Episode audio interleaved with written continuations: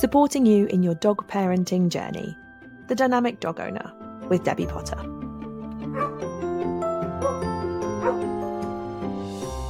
Hello and welcome to the Dynamic Dog Owner. Today we are going to be talking all about recall. It's one of the most common areas, along with lead work, it's one of those common areas that people struggle with. Um, and it's known it's not sort of surprising why because it is a big challenge. And i think as dog owners we put an awful lot of pressure on ourselves to have our dogs off lead. Um, i've mentioned before it almost seems like it's a bit of a bragging right of a sort of a status of this is how well trained my dog is that they can go off lead. And it puts general um, everybody not just um, dog owners but dog trainers everyone under a lot of pressure to strive to have their dog reliable off lead as soon as possible which is understandable because we sort of envisage when we have a dog, we envisage going for nice long walks in the countryside with them, just trundling along beside us, um, exploring. No lead, therefore there's no lead pressure. I'm worrying about putting on the lead, um, and it's kind of like the ultimate sort of fairy tale image, I suppose, of having a dog that they will be able to be trusted off lead, and you're going to enjoy lovely, lovely walks. So it is a goal that people kind of strive towards. Um, but it, for me, especially not just as a dog owner, but as a trainer too, it can really take a while to feel confident in your dog's ability that they will come back no matter what the situation and almost trust them in every situation. And I always say, you know, what is a reliable recall? Because you haven't practiced it in every situation. It's impossible to do so because you you know every day you experience something slightly different or a different set of circumstances and therefore you don't know if your recall is going to work in every situation, but you can be pretty certain. Um, so, you know, your dog walk should be brilliant. It should be the best part of your day, but for many people, it is the most challenging. Um, and if your dog is off lead, running away, not listening to you, it can be pretty damn stressful and embarrassing too. So, today we're going to explore the top tips, so to say, of um, your journey towards a reliable recall, the things you can do to ensure that you're going to reach success as soon as possible. Now, my most important one um, is management. And you may think that's a bit of a strange term. We're not sitting in a, a business meeting, we don't need management. Um, but management means to manage a situation. So, how can we manage a situation? We've all heard, you know, practice makes perfect. And we often think of that as in terms of I need to get better at doing it. So, I'll practice my recall as much as possible. But dogs will learn how to get better at something no matter what it is, if they do it and if there is a good reward. So we kind of don't realize that this saying, practice makes perfect, also applies to unwanted behaviors, so unwanted things. If your dog is off lead and enjoys running away after things, chasing birds, going away and saying hello to other dogs, or finds smells more rewarding than you, they are getting a reward for it. They are practicing what you don't want them to do. And therefore, they will simply get better at it. So, whether it's a good habit or a bad habit, if they practice it, they will get better at it. And obviously, this applies to, to recall, it applies to lead work, it applies to anything in the house, it applies to all situations, not just for dogs, but for people too. And I find one of the most common mistakes people make is to give their dog too much freedom too soon with recall and many other areas too, which allows them so basically too much freedom too soon means from a very young age they let them off the lead and almost just cross the fingers and go, let's hope it works. Um, and obviously, sometimes, yeah, some people are blessed that their dog is amazing off lead and never really has a problem. Um, but if they do have too much freedom, so they're allowed off of lead before you have tested and trained a strong recall, the likelihood is that they are going to practice unwanted behaviours. They're going to practice going a little bit too far away from you than you would like, running, saying hello to other dogs, running off to say hello to them, going and saying hi to people, chasing birds, um, chasing any little squirrels or rabbits they may see. And essentially, in that situation, they are allowed to and practice ignoring us and discovering that their environment is so much more exciting than anything we have on offer, which obviously means our recall is going to not be as powerful. So, management plays a really important role in our journey to a perfect recall. Um, because management means we are creating situations where our dog can get it right. So we're maximizing the opportunity for success and minimizing the opportunity to practice the things we don't want to happen. So the question sort of to ask yourself, the question is how?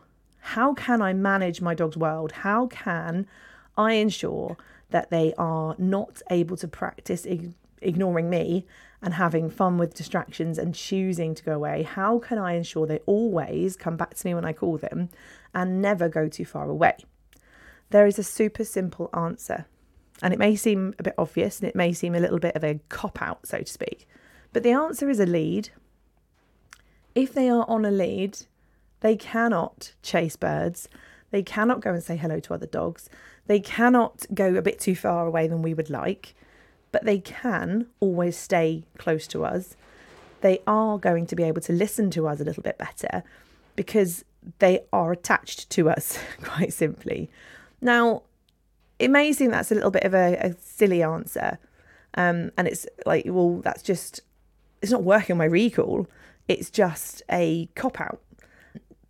I would disagree, quite simply, because it's a management tool. It's a think of it as a a crutch. If you have damaged your foot and it's you're finding it hard to walk, you use a crutch to help you whilst you are gaining regaining strength and feeling confident to walk unaided again. A long line is the same. It's a tool to help your dog learn how to have a good recall and to prevent them falling over um, and getting it wrong. So keeping your dog on a lead doesn't have to be a short lead. So it doesn't have to be your normal sort of, as we call a traffic lead, a two metre lead that you would walk along a road with. It can be a long line, so a long lead. Now, obviously, there are so many different ones out there. We've spoken about uh, long leads before, but five to 10 metres is absolutely perfect length. Any more, I think you get a little bit tangled and it kind of defeats the object um, at the beginning training stages. But a long line means they are attached to you. They still have freedom, so they can travel five or 10 metres away from you. They can still display natural movement, so sniffing from left to right, following scents. It mimics being off lead, but it ensures they can stay with you and get it right. They make sure they're practicing what we want and not practicing the unwanted choosing to ignore you or running away. So they are really, really, really important as a management tool. And I think that is for me one of my top tips. You know, keep your management in place until you can trust it. So until you can practice your recall in multiple different places, multiple different situations, and know that the lead is not keeping them with you. So, for example, they don't get to the end of the lead. If they get to the end of the lead, the lead stops them, then they make a choice we're relying on the lead for them to make that good choice. If they're on a long line and they're mooching around, they look up, they see something, they carry on about their business, they look up, they choose to come back to you and not get into their lead, we know it's their behaviour and their learned behaviours, their practiced behaviours that is making them make that choice rather than the lead. So when your dog can be on a long line and not needing to reach the end of the lead or around distractions, that's when we can start to trust their recall a little bit more and start to gradually have short spells without the long line and without the crutch in low level distractions. So, management is the most important part of training. It's not necessarily about training, but it's a tool to help our training be maximized to the best of its potential. The other thing to consider with recall, especially, is motivation. We all need motivation. Um, you know, everyone has to be motivated to undertake a task. If it's not exciting enough, if it's not interesting enough, if it's not something we want to do, then there is no motivation there. Dogs are exactly the same. Whatever they are doing, whether it be something you want or something you don't want, it's because there is motivation to do that task. So, often with recall, we un- misunderstand the motivation. Um, we aren't fully understanding what the motivation behind our dog's behaviour is. And therefore, we find it really hard to create situations or almost channel their energy and their focus into something that we do want. So, knowing what motivates them really helps. So, in terms of recall, motivation can be anything that your dog wants to go to to get, anything that's further away from you. Um, so it could be the motivation of chasing a furry animal. It could be the motivation of I want to go and say hello to another dog. It could be I just want to run. It could be I'd like to go home actually, and I'm not on the lead, so I can make that choice. So there's lots of different things that motivate them. And understanding that will help us because we have to provide something to our dog that motivates them to want to come back to us and want to return to us. Um, and it almost means you are almost one up for them. You're, you've got the upper hand. Yeah, you are one step ahead. So we get into the trap of thinking that the, the rewards that we offer, the motivation we have on our us as a trainer, as a handler, is food, and that's all we can use to reward our dog. Oh, my treats aren't good enough. It's we use treats primarily because they're easy. Let's face it, it's easy for us to get, and they're easy for us to deliver. We don't have to think too much. And some dogs, your Labradors are a good one to use as an example, are always hungry, always motivated by food. I say always, 99% of the time. But sometimes just delivering a piece of food is not going to be enough, quite simply, because it's not what your dog wanted in that moment. So imagine you ordered a takeaway and you ordered a pizza. So a pizza to be delivered. And you went, right, tonight I really fancy pizza. We're ordering a takeaway pizza. And ping pong your doorbell goes, and the delivery driver is there, but he's got a Chinese takeaway. It's still a takeaway. You still haven't got to cook. It still will taste nice. It's the Chinese you had last week, so you know you like it. But on that day, you wanted pizza. So is the Chinese good enough? No, because it's not what I wanted. And that's no different to when we are using rewards with our dogs and going, you wanted to eat a piece of food off of the floor that you shouldn't eat, I'll reward you with food. That's our pizza for pizza. You wanted to go and chase that dog, well, come here for a piece of food. I didn't want a piece of food. I wanted to chase that dog and go and play with it. So that's rubbish. It's it's not like for like. And that's where understanding the motivation can really help because then we can use our rewards to be similar. So if they are after food or scavenging, food works brilliant, food rewards work brilliantly. If they are wanting to chase an animal, like a little furry animal, then we can try and simulate chase as part of our recall. So, playing with toys, playing with food, having to chase it. If they want to play with another dog, and that's the drive, the motivation to go and say hello to other dogs, they could play with us we can become fun and interactive just like another dog would. Thinking about these situations that our dogs are distracted by, the things they want in the world, A, we work out what they're trying to achieve, what their motivation is, but equally we can play around with our rewards and find out what we can give them to match what they wanted so that we are as similar to it as possible and therefore our rewards are matching their motivation just like if you order a pizza you get a pizza Motivation is really, really, really important. Some dogs, it is just a case of, I need better treats. Some dogs, you do have to work a little bit harder, especially when it comes to distractions. So, thinking about those in your sort of everyday life, it may be worthwhile. Um, you know, every time you go for a walk, make a little note. Why was my dog distracted today? What distracted them? What do I think they wanted in this situation? And then you are researching sort of almost your dog's preferences so that you can help them to be motivated and be rewarded with you rather than external factors. Now, obviously, this kind of brings us on to distractions, which is another area where we have a top tip. All dogs get distracted, and distractions are a biggie. Every dog will get distracted, and every dog will be distracted by different things. Some it will be smells, some it will be other dogs, some it will be just be the world. There are particular ages where they're more distracted, so your puppies and your adolescent dogs are likely to be more distracted and find distractions harder to manage than our adult dogs who are already sort of emotionally mature. So don't throw them in the deep end, quite simply. Don't go to the busiest place possible, let them off the lead, and try and recall them because the likelihood of it working is slim to none. And what our aim is for training is that we try to set our dogs up to, for success. Trying to create situations where you know they can get it right means you both are onto a winner. So don't go to the busiest place possible and then start training. Start easy. So start in the house, in the garden, practice your recall word. They have to know what it means and what the consequences are and really understand that without any distractions before we start to put it into a real life setting.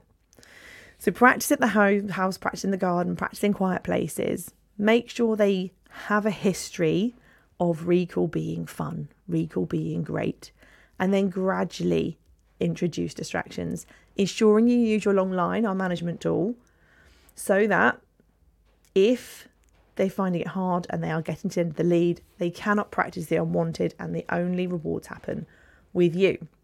And obviously, it's really common when it comes to distractions that people will say to us, and I'm I, I experience the same too. My dog will recall beautifully when it's just me and him. But as soon as there's another dog around, actually, we find it really hard. As soon as there's squirrels around, he can't do it. And it sounds a little, a little bit strange, but it's it's not necessarily recall that's actually the problem at that point. Because your recall is good. It's more the distractions. And if your dog is always wanting to go and say hello to another dog or go and chase a bird, you've actually got to tackle that. Their emotions and their neutrality, for a better word. Um, so feeling a neutral, no big emotions around another dog, or knowing that actually I don't need to chase something. That's the actual issue. It's self control and impulse control that is more important than actually your recall. So it's working in combination of practicing your recall, also desensitizing them to the distractions in the world. And then when we work on both areas, that's when we come together. Sometimes it can be really hard to work out actually what is distracting your dog because sometimes it's really hard to see if there's nothing in the environment and they are still finding it difficult. It's hard to notice because you go, well, what, what are they interested in now? Because their senses are stronger than ours. They will see things fields away that you're like didn't even notice it. They'll smell things a much further distance than us. So often it is really difficult for you to spot what is actually distracting them simply because we aren't as in tune to our senses as they are.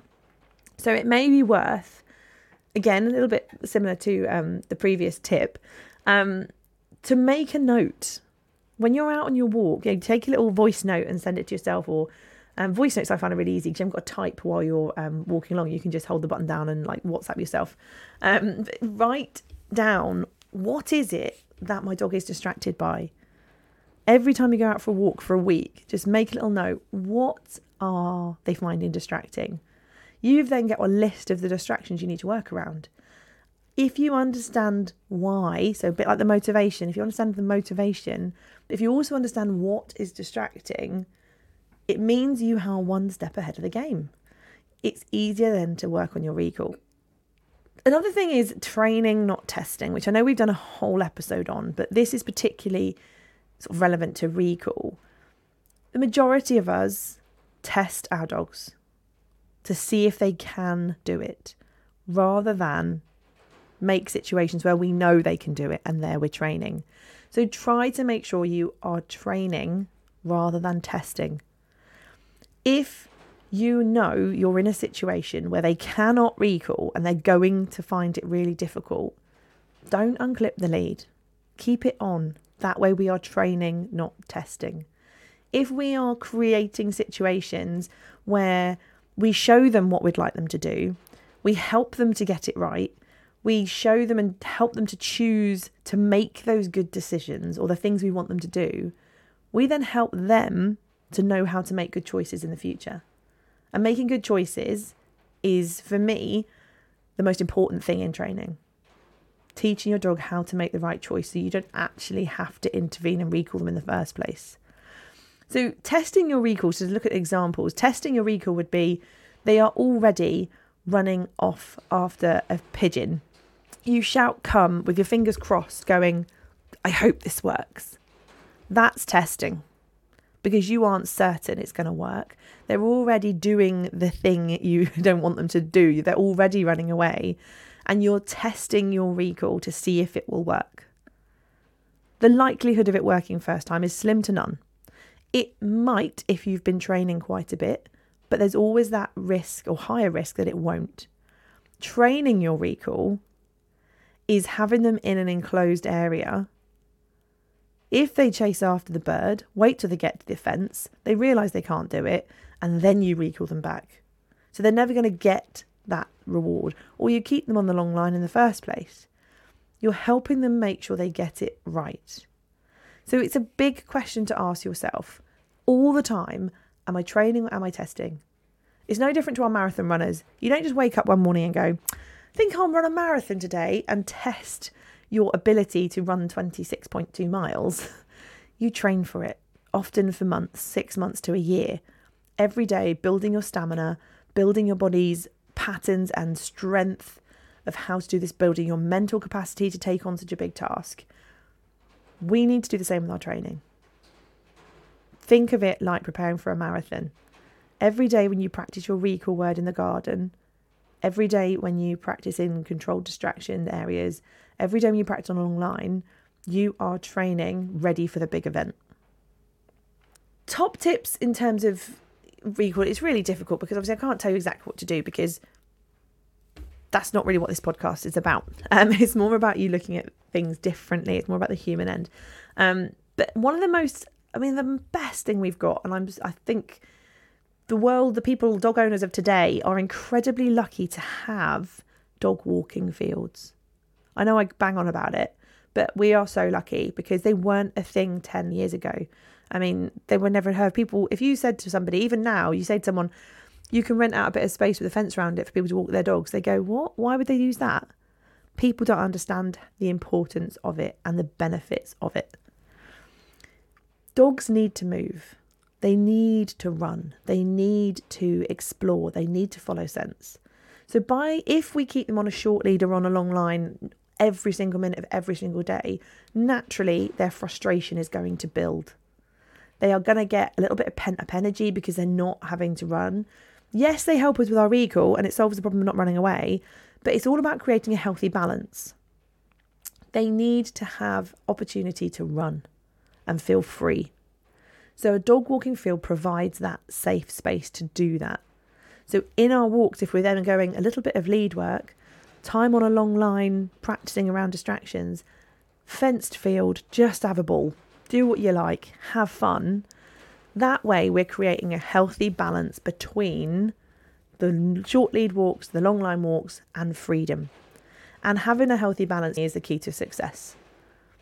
We've got dog walking fields up and down the country. Make use of them, even if it's only for a short period of time six months, if it's once a week, once a month, however often you can do it. It's an amazing opportunity to provide that safe environment and the opportunity for your dog to run free to not have to worry about being called, to just explore and have fun. Generally, there are minimal distractions. Generally, the environment is there's nothing you really need to recall them away from because there are no dangers. And obviously, when you do hire a dog walking field, if your recall is that bad that your dog isn't going to actually come near to you for you to grab them and get them back on the lead, which is really common. Don't worry if that happens to you because it is really common. Because generally, what tends to happen is we try and grab them they learn to evade us and we try and grab them a bit more and we create this really unhealthy balance. So if you are hiring a dog walking field and their recall means they don't actually want to come back to us when it's time to go home, leave a long line on them. Let it trail along in the ground behind them so at the end you can easily pick it up. And that kind of is a good point actually to think a little bit about. Um, sometimes it's not recall that's the issue. The end result of recall is to get them next to you and pop their lead back on. That's the end goal to get them back under control and safe. Sometimes, and it happens more than you think, you recall your dog, they come close to you, but it's when they, you go to put the lead on or the harness on that they then go, whoa, no, don't do that. And they chart, they run off. And they play all this little like um, chicken and egg game with you. Like, I'm going to come close. No, I'm not. I'm going to come close. No, you can't put me a lead on. In that situation, is recall your issue or is actually putting the lead and harness on your issue?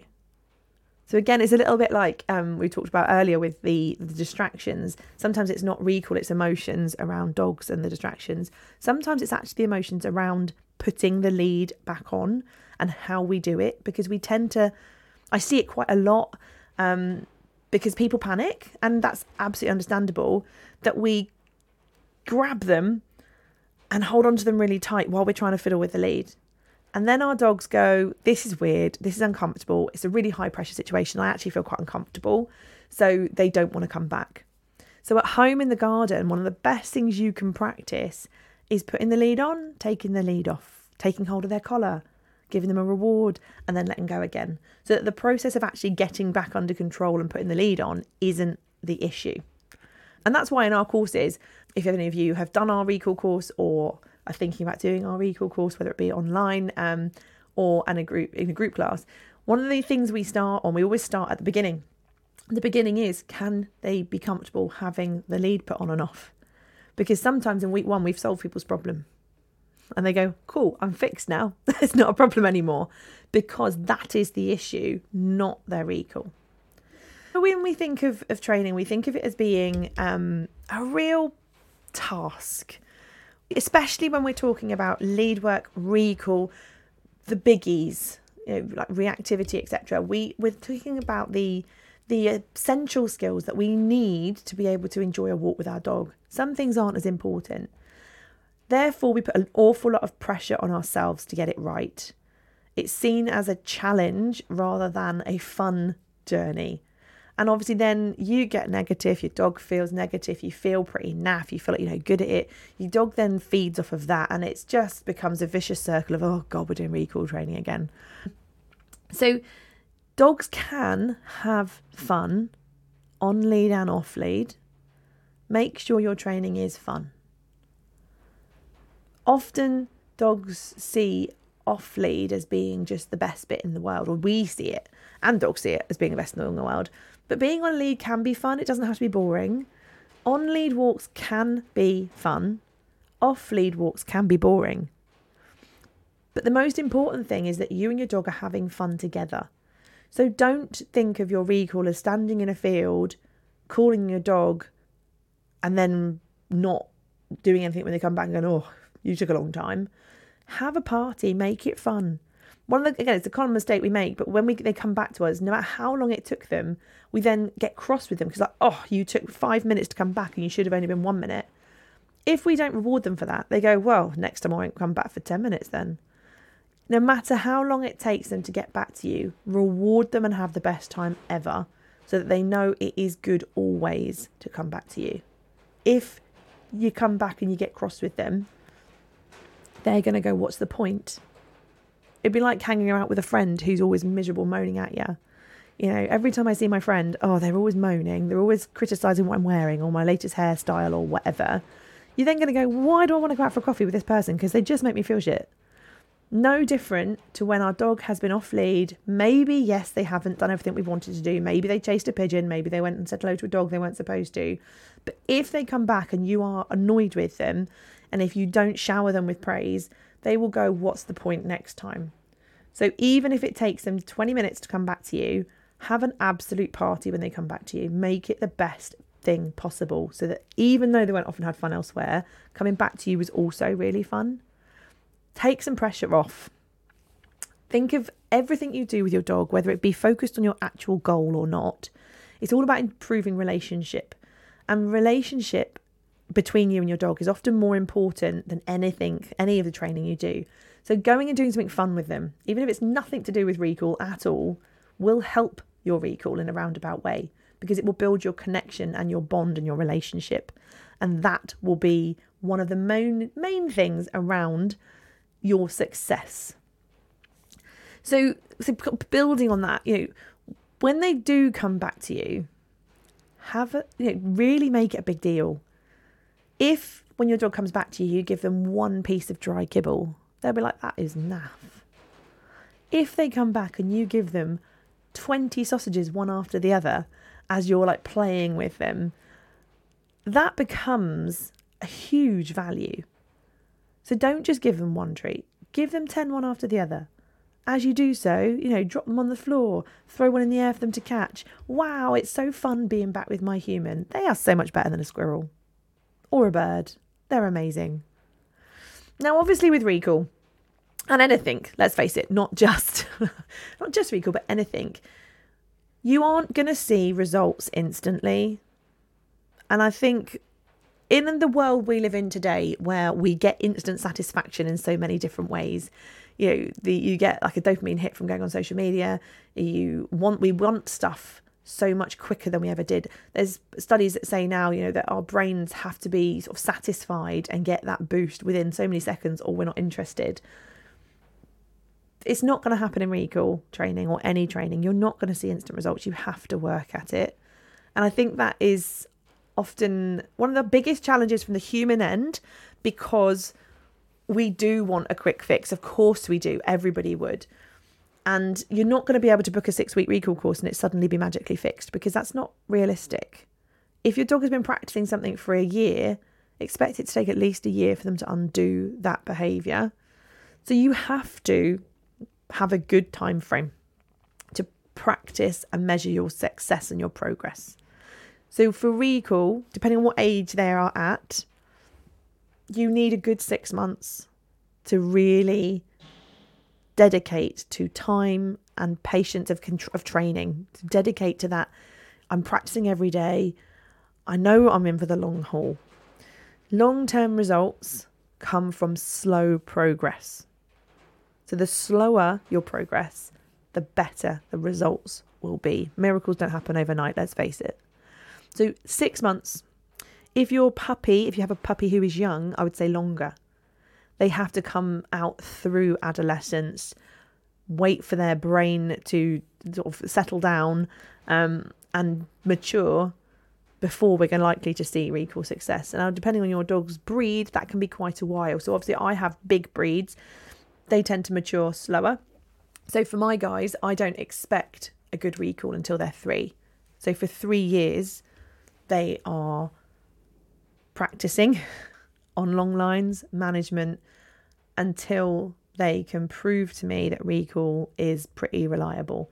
And you know, if you don't get there, that's again not a problem. Um, but stick with your, give yourself realistic time Stick with your method. So keep doing it. Be consistent. Don't go after one week, oh, it didn't work, and give up because it's going to take longer. You guys know that if you pick up a new habit, you can't do it for a week and then expect to be like superstar at it. It's going to take time to develop your skills. You have to be consistent and committed to your training. So, obviously, my dogs are currently, I mean, they keep growing and I keep forgetting how old they are, but they are six, four, and two. Out of all of my three, I have one that I trust off lead. One. That's because he is he has the strongest relationship with me.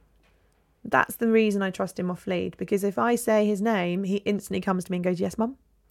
90% of the time he walks next to me. He isn't as distracted by the environment as the others. He has attachment issues, so that helps with his recall. I mean, it's a positive um, from a negative situation. Um, but he was on a long line until he was 18 months because adolescence, naturally, it, it got worse. Um, even now, in some situations, I go, no, I'm not letting him off today because he's not in the right mood or there are too many distractions and I don't know if he will listen. And I don't want to be that dog owner who has the dog um, who goes off and bees pickle. Now, my eldest dog, Dave, he's six. He's seven this coming year, um, in a few months, actually. Gosh, that's coming around quick. Um, he still doesn't go off lead in public. And you may think, well, she can't be a very good trainer then, can she? um, but I think it's very fair for me to tell you about the struggles I have with my dogs because every dog is different and some personalities and some characters of dogs just never get there with certain things. He is a big, exuberant dog. Um, and he's a loud dog and he's so friendly.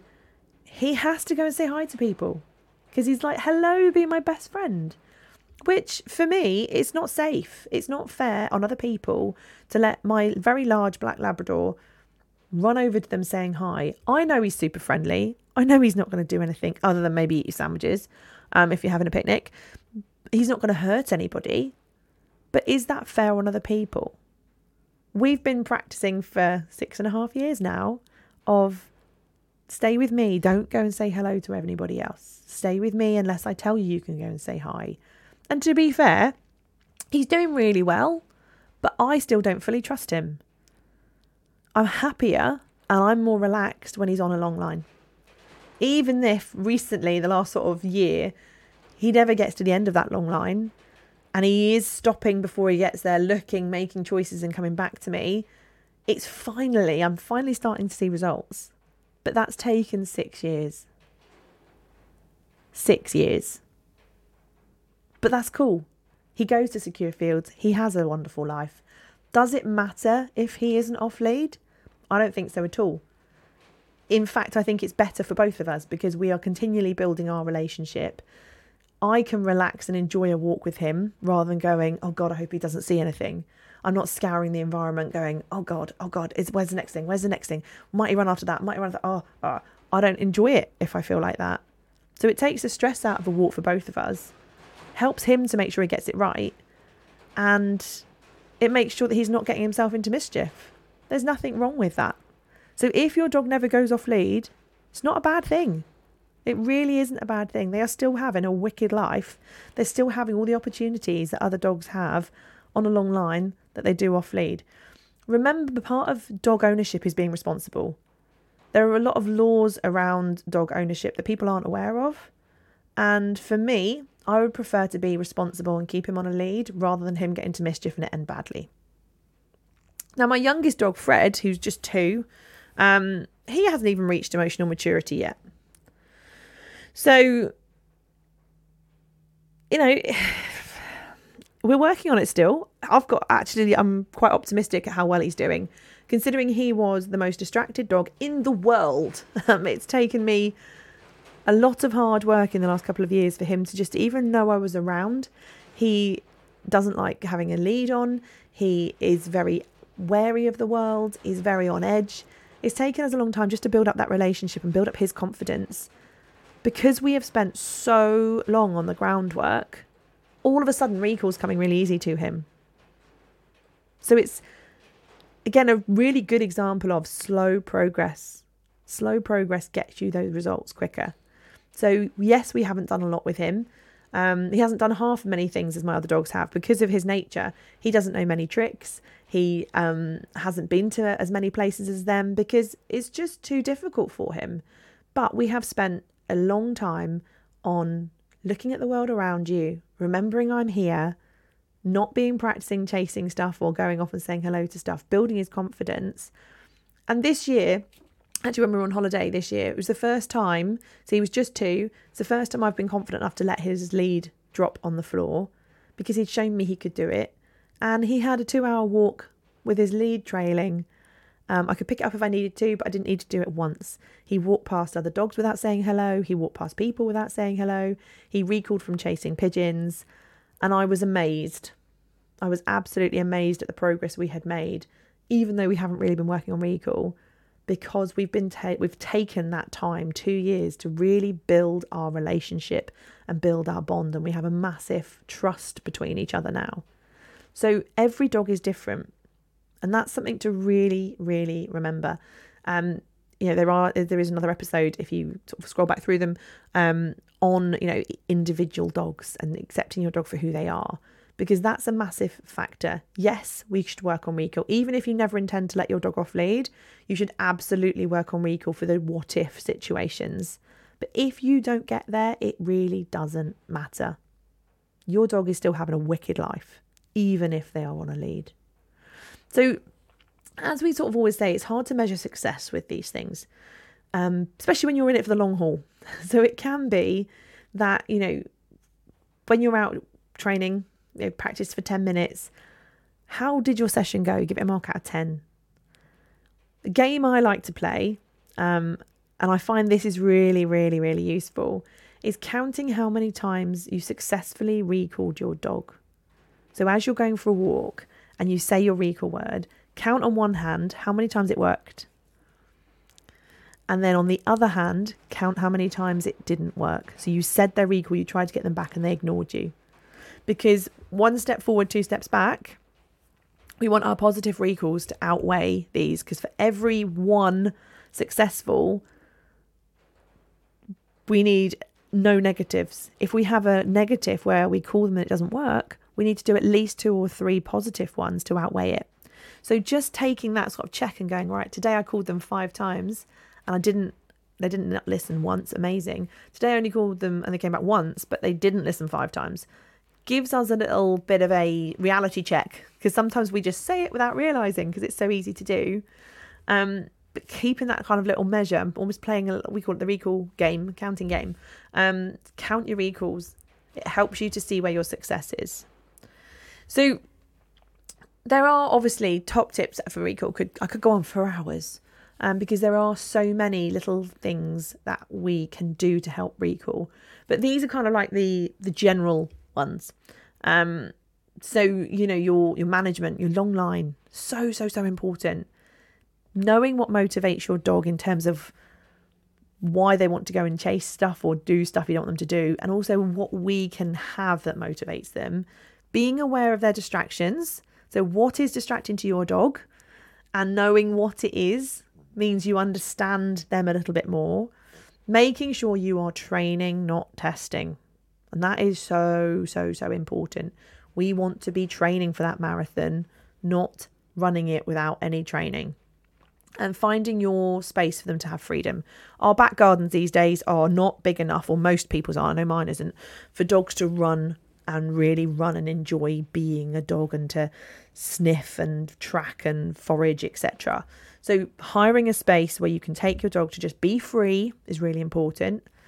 Making it super duper fun and setting a realistic time frame. It's not going to happen in a week. It's not going to happen overnight. As I say, with my Fred, it's taken two years, but the two years are worth it for the next 10 years of his life. So, hopefully, you found this useful. Um, as I said, sort of as through the episode, we do deliver online recall training programs, and we do also have group training persons at our venue um, in Buckinghamshire. So if you are needing help with your recall, no matter where you live, we can help you, whether it is in person or online. Get in touch with us. We would love to hear from you. And don't forget, you can join our Facebook community group where we can talk about recall. Um, you can share your journey and ask for any advice and tips in the group and benefit from our community group. Have a wonderful week, and I will catch up with you all very, very soon. Thank you for listening to The Dynamic Dog Owner with me, Debbie Potter. See you next time.